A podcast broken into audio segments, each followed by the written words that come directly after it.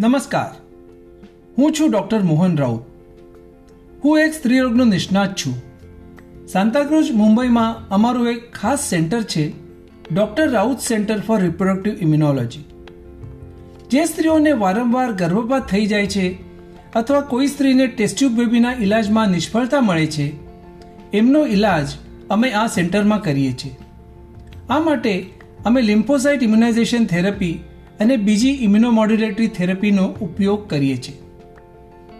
આજ હું કસુઆવડથી માતૃત્વ સુધી એક સફળ યાત્રા આ સિરીઝના નવા ભાગને રજૂ કરવા જઈ રહ્યો છું.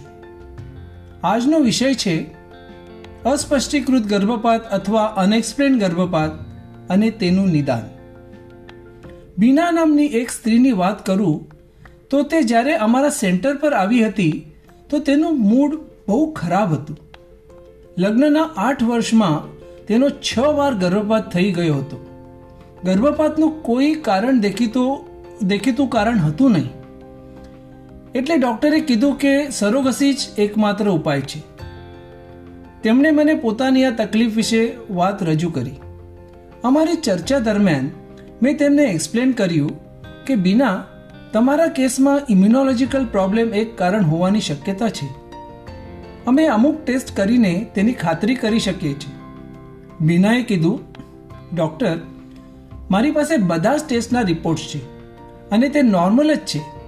મેં તેમને કહ્યું, તમે કરાવેલા ટેસ્ટના રિપોર્ટ સિવાય એક ખાસ ટેસ્ટ હોય છે અને એ ટેસ્ટ પછી આપણે રોગપ્રતિકારક તંત્ર સંબંધી કારણ એટલે કે ઇમ્યુનોલોજીકલ કેસ વિશે વધુ માહિતી મેળવી શકીશું.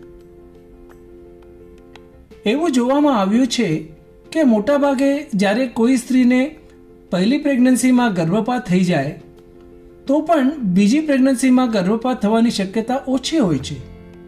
પણ જ્યારે ગર્ભપાતનું પુનરાવર્તન થવા લાગે, તો આવનારી પ્રેગ્નન્સીમાં ગર્ભપાતની શક્યતાઓ વધી જાય છે. જનરલી જોવામાં આવ્યું છે કે મોટાભાગના બે ગર્ભપાત પછી પચીસ ટકા, ત્રીજા ગર્ભપાત પછી ત્રીસ ટકા ચોથા ગર્ભપાત પછી લગભગ પચાસ ટકા અને પાંચ કે વધારે ગર્ભપાત પછી લગભગ એંસી ટકા જેટલી ગર્ભપાત થવાની શક્યતા એટલે કે નિષ્ફળતાનો ખતરો રહે છે.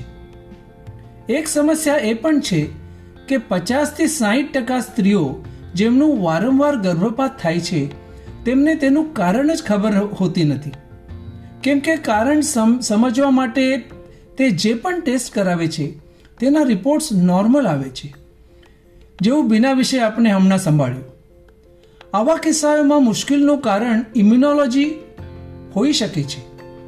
આપણે ગયા પોડકાસ્ટમાં તેના વિશે ડિટેલમાં વાત કરી હતી, જેને હું ટૂંકમાં રિપીટ કરું જાઉં છું.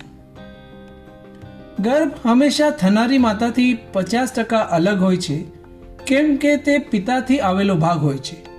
તો પણ માતાના શરીરમાં તે સહેલાઈથી આગળ વધે છે.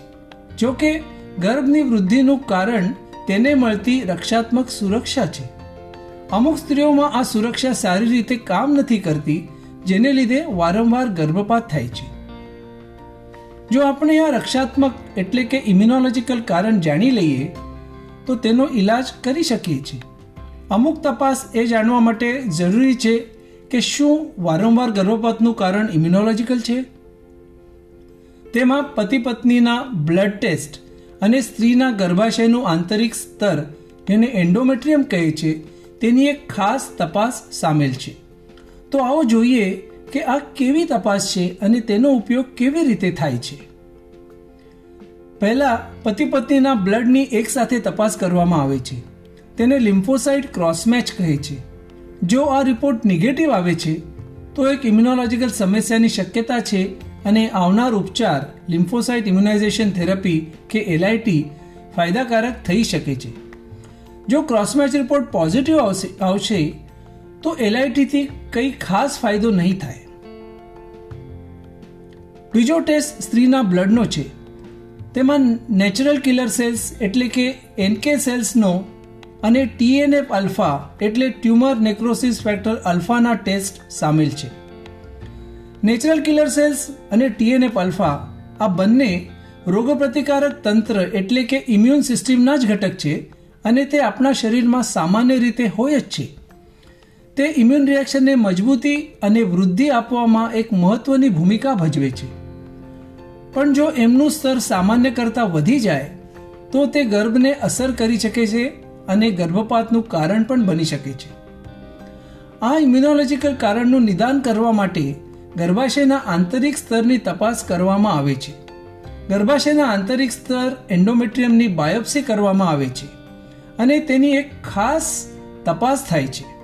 આ તપાસને ઇમ્યુનોહિસ્ટોકેમિસ્ટ્રી આઈએચસી કહે છે અને તેમાં સીડી ફિફ્ટી સેવન નામના કોષોથી તપાસ થાય છે.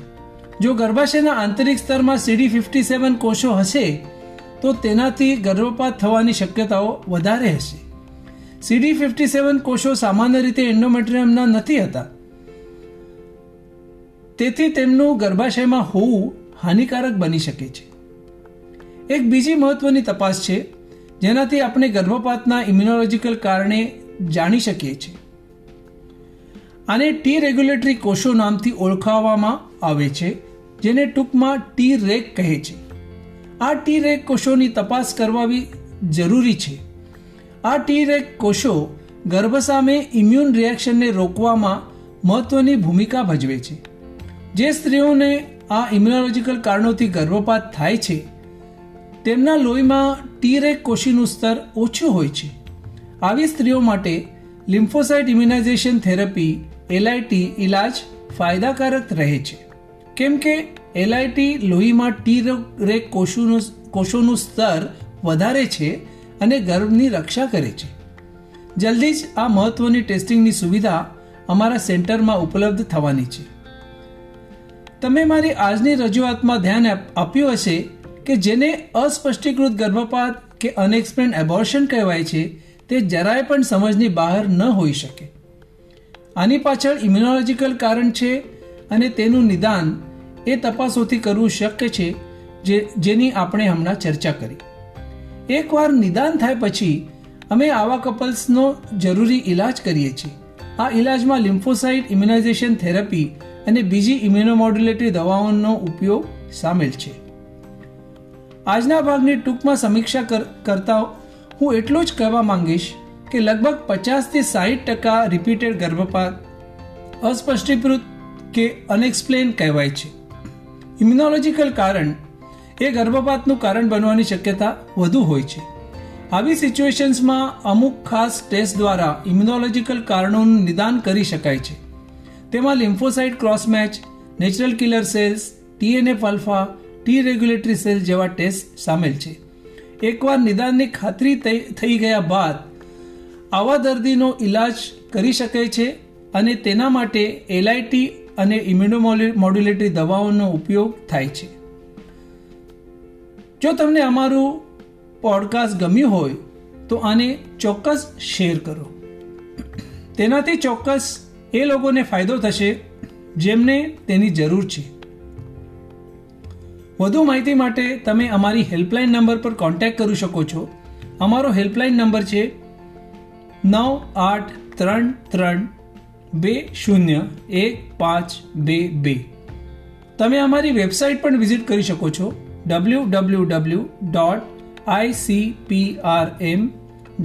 આઈએન કસુવાવડથી માતૃત્વ સુધી એક સફળ યાત્રા. આ સિરીઝનો અમારો આવતો ભાગ, અસ્પષ્ટીકૃત ગર્ભપાત અને લિમ્ફોસાઇટ ઇમ્યુનાઇઝેશન થેરપી કે એલઆઈટી એના વિશે માહિતી મેળવવા માટે જલ્દી જ મળશું. ધન્યવાદ.